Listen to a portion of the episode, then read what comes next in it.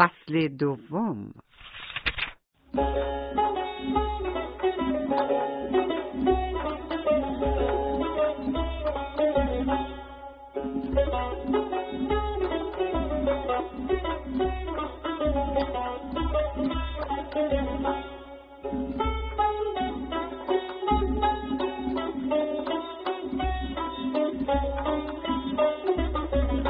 اولین کتابی که سه حکایت جذاب از آن برایتان انتخاب کرده ایم دقایق الحقایق نام دارد. اثر بقایت خواندنی و ماندگار شیخ احمد رومی. حکایت اول. روزی شبلی رحمت الله علیه دید ستونی در محراب مسجدی نهادند. نزدیک ستون شد و نرم نرمک آن را خطاب می‌کرد و یک دمی گوش بر آن مینهاد و مستمع می‌شد. مریدان پرسیدند یا شیخ از آن اسرار ستون به شاگردان فیضی برسان فرمود که از این ستون سوالی کردم و گفتم ای ستون چه عمل صالح کرده ای که تو را در مسجدگاه آبدان نهادند و مقام تو محراب شده است چه بیشترین ستون بر آستانه در و دیوار می نهند و در آتش می سوزانند. این ستون به زبان حال جواب گفت که از من هیچ عمل صالح به وجود نیامده است اما به برکت آنکه با خود راستم و راست رستم این مقام را یافتم. حکایت دوم. زنون مصری رحمت الله علیه با خلق نشست و برخواست نداشتی. گفتند چرا با خلق نشست و برخواست نمی کنی؟ گفت به دو سبب. یکی آن که هر عیبی در نهاد ایشان می بینم چون باز می‌گویم میرنجند و سبب دوم آن که هر عیبی در نهاد من می‌بینند نمی‌گویند تا من ترک آن عیب کنم. و فایده از نشست و برخواست این است که فایده گیری و فایده رسانی. چون این هر دو حاصل نمی شود از خلق کناره گرفتم و با آنها نمی آمیزم. و سرانجام سومین حکایت از کتاب ارجمند دقایق الحقایق اثر شیخ احمد رومی. روزی شقیق بلخی رحمت الله علیه به جانب صحرا رفته بود. دید که پیری پشته هیزم در پشت دارد. در زمیر شقیق این خیال گذشت که این پیرمرد عمر خود را برای حصول مراد نفس به هیزم کشی داده است. او را با خدای مشغولی و حضوری کم بوده است و چون با خدای او را مشغولی و حضور نباشد او را از خدای چه خبر و خدای را چه داند؟ خاج شقیق پیشتر شد و پیر را سلام کرد و گفت ای پیر خدا را می‌شناسی یا نه؟ پیر گفت آری می‌شناسم. خاج شقیق گفت نشانه ای مرا ما. پیرمرد به پشته خود گفت ای هیزم زر شو. هیزم در حال زر شد. پیر رو به سوی شقیق کرد و گفت ای شقیق زن خود را نیک کن که در بن هر سنگی رهروی و خداشناسی است و نظر صدق بکشا تا صادقان و عاشقان گوناگون خدا را ببینی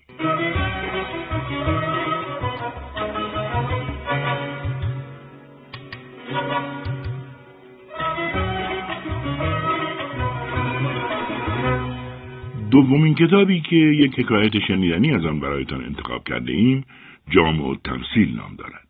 اثر به یادماندنی محمد علی حبل رودی خسرو پرویز را منجمی بود که در علم نجوم مهارتی تام داشت. روزی منجم به خدمت پرویز آمد و عرض کرد یا امیر در طالع خود دیدم که در این روزها خطری در راه من است. اگر فرمان باشد یک هفته مرا در قصر جای دهند تا از خطر ایمن شوم. امیر حکم کرد تا او را در قصر جای دادند و آن منجم چند روزی در آنجا به سر برد. شبی دشمنان به قصد کشتن شاه در زیر قصر نقبی زدند. غذا را از آنجا که منجم خوابیده بود سر بیرون آوردند و به جای امیر او را کشتند. سبا چون امیر به قصر اندر آمد و آن حال بدید از علم و دانش منجم حیران گشت و بر فوت او حسرت بسیار خورد.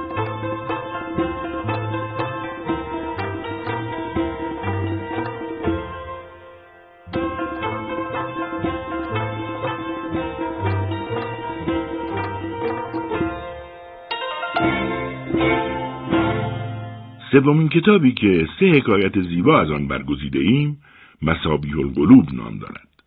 اثر برجسته و مشهور ابو سعید حسن شیعی سبزواری. حکایت اول. آوردند که زاهدی در بسره بیمار شده بود. چون به در مرگ رسید خیشانش همه از گرد وی در نشستند و میگریستند. گفت مرا باز نشانید. وی را باز نشانیدند. روی سوی پدر کرد و گفت ای پدر تو چرا میگری پدر گفت چگونه نگریم که فرزندی چون تو بمیرد و پشت پدر بشکند مادر را گفت تو چرا میگری مادر گفت امید می داشتم که در پیری خدمت من کنی و در بیماری بر سر بالین من باشی. روی سوی فرزندان کرد و گفت شما چرا می گردید؟ همگی گفتند زیرا که یتیم شدیم و خار و زلیل گشتیم. روی سوی ایال کرد و گفت تو چرا می گردی؟ ایال گفت من چگونه دارم این یتیمان را؟ گفت آه که شما همه برای خود می گرید.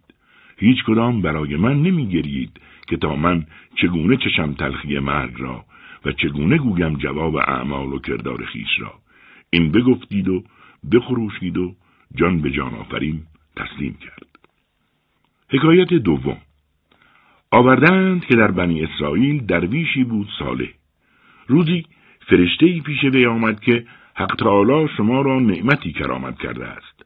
در جوانی می‌خواهید یا در پیری؟ گفت با ایال مشورت کنم. ایالش گفت در جوانی اختیار کن که در جوانی خوشتر باشد. در جوانی اختیار کرد. خداوند در نعمت بر ایشان بگشاد. ایشان نیز در خیرات باز کردند. به امارت مسجدها و پلها قیام نمودند و به نفقه خیشان و درویشان و مسکینان و یتیمان همت گماشتند. چون ایام جوانی و نعمت بگذشت آن فرشته باز آمد که ایام جوانی و نعمت بگذشت پیری و درویشی و احتیاج و مهنت را ساخته و آماده باشید. مرد غمناک به خانه آمد و زن را خبر داد. زن گفت فرشته را بگو که حق تعالی به چنین معامله و صفت معروف و مشهور نیست.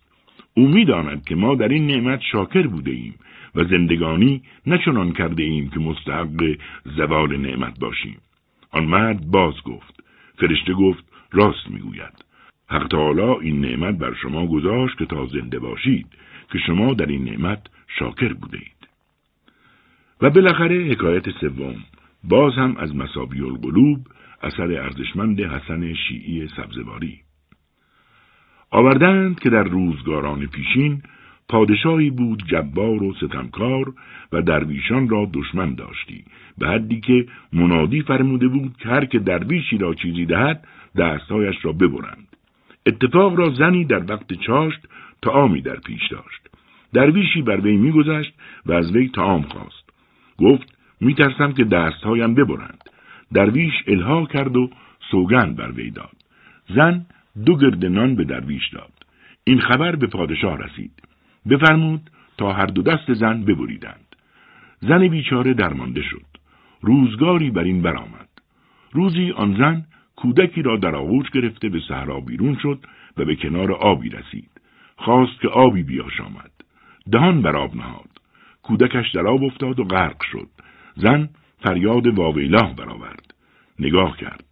دو شخص را دید که پیدا شدند و در میان آب رفتند و کودک وی را بیرون آوردند و گفتند دستهای تو را چه رسیده است؟ زن حال و قصه خود را باز گفت. گفتند می‌خواهی که دستهای تو را بر جای آوریم؟ گفت چگونه نخواهم گفتند دستها در آستین درکش چون دست در آستین کشید دعا کردند و گفتند دستها بیرون آر بیرون آورد هر دو دست وی بر جای بود چنانکه در اول بود گفتند ما را می‌شناسی؟ گفت نه. گفتند ما آن دو گردنانیم که روزی به درویشی دادی که به سبب آن دستهایت بریدند.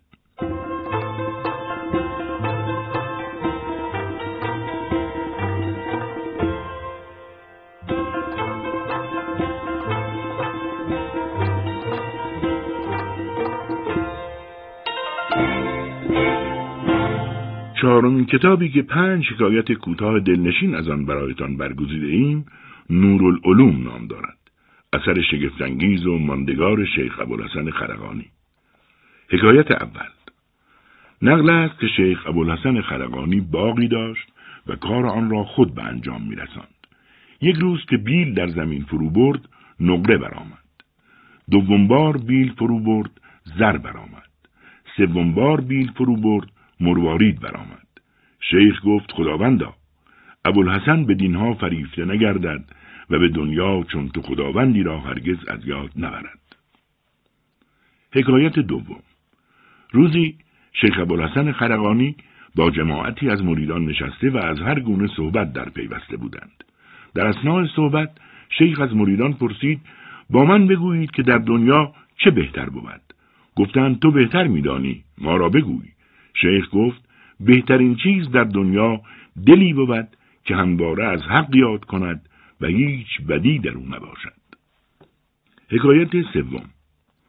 گویند در آن ایام که شیخ ابو سعید ابوالخیر مهمان شیخ ابوالحسن خرقانی بود در حضور و هنگام مصاحبت او هیچگاه لب به سخن نگشودی مریدان بوسعید پرسیدند که یا شیخ چرا در حضور بولحسن سخن نگویی؟ بوسعید گفت زیرا ما به جهت استماع به دینجا آمده ایم نه به جهت سخن گفتن. حکایت چهارم. دو برادر بودند و مادر پیری داشتند. یکی از آن دو پیوسته در شب و روز به خدمت مادر مشغول بودی و آن دیگر شبانه روز به عبادت اشتغال داشتی. شبی برادر عابد را در حال سجود خواب در رو بود. آوازی شنید که برادر تو را آمرزیدم و تو را هم به او بخشیدم. عابد عرض کرد بارلاها من سالهای دراز در درگاه تو به عبادت مشغول بودم. از کرم خداوندی دور است که برادرم را بر من رجان باشد.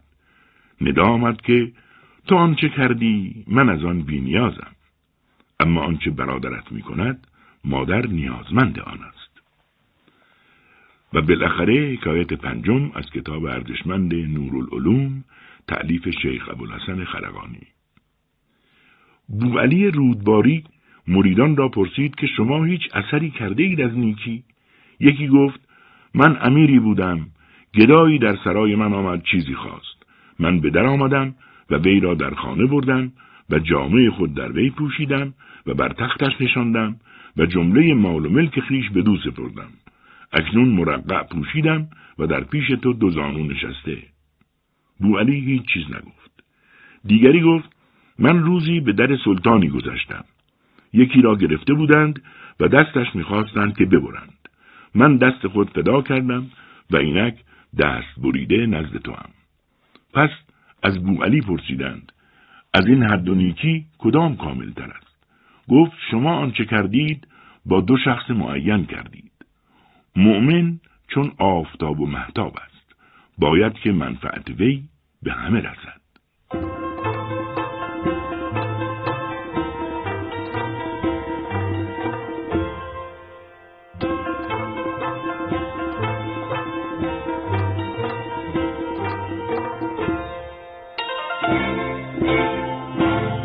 دوستان پنجمین کتابی که یک حکایت زیبا از آن برایتان برگزیده ایم توفت الاخوان نام دارد.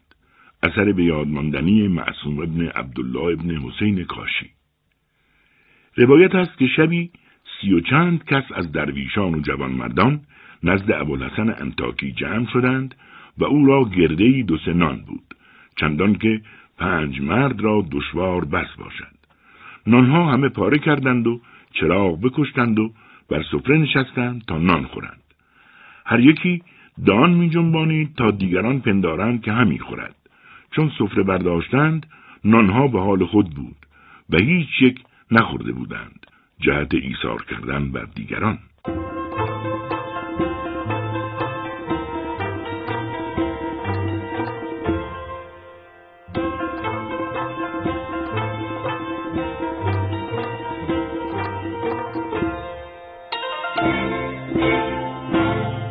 ششمین کتابی که حکایتی از آن برگزیده ایم نصیحت الملوک اثر شیخ سعدی شیرازی است. آوردند که یکی از خلفا بر یکی از متعلقان دیوان به دیناری خیانت بدید. معذولش کرد. طایفه بزرگان پس از چند روز شفاعت کردند که بدین قدر آن بنده را از خدمت درگاه محروم مگردان. گفت غرض مقدار نیست. غرض آن که چون مال ببرد و باک ندارد خون رعیت بریزد و غم آنها نخورد.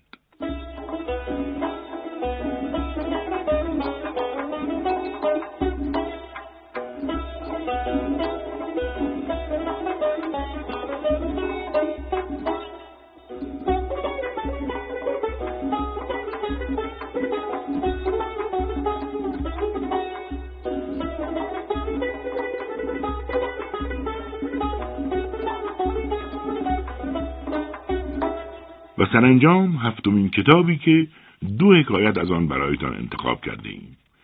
کلیله و دمنه اثر ابوالمعالی نصرالله منشی است. حکایت اول آوردند که زاغی کپکی را دید که می‌رفت. خرامیدن کپک در چشم او خوش آمد و از تناسب حرکات و چستی اطراف او آرزو برد. چون تباع را به ابواب محاسن التفاتی تمام باشد و هر آینه آن را جویان باشد. در جمله خواست که آن را بیاموزد. یک چندی کوشید و بر اثر کپک پویید. آن را نیاموخت و رفتار خیش نیز چنان فراموش کرد که به هیچ تعویل بدان رجوع ممکن نگشت.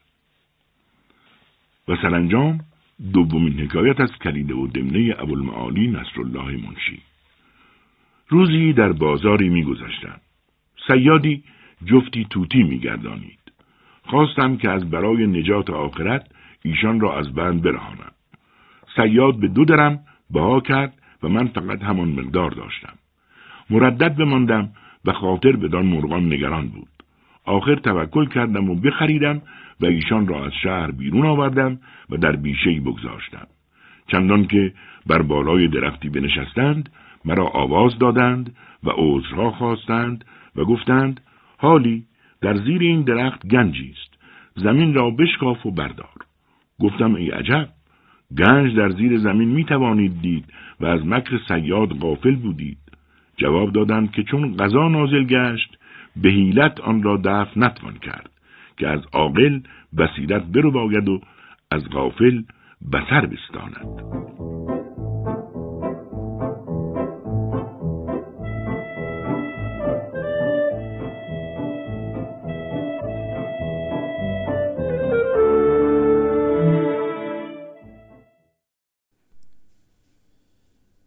کلمه روشنشو رو در اینستاگرام، یوتیوب، توییتر، تلگرام، پادکست و جاهای دیگه به صورت فارسی جستجو کنید و با ما همراه باشید.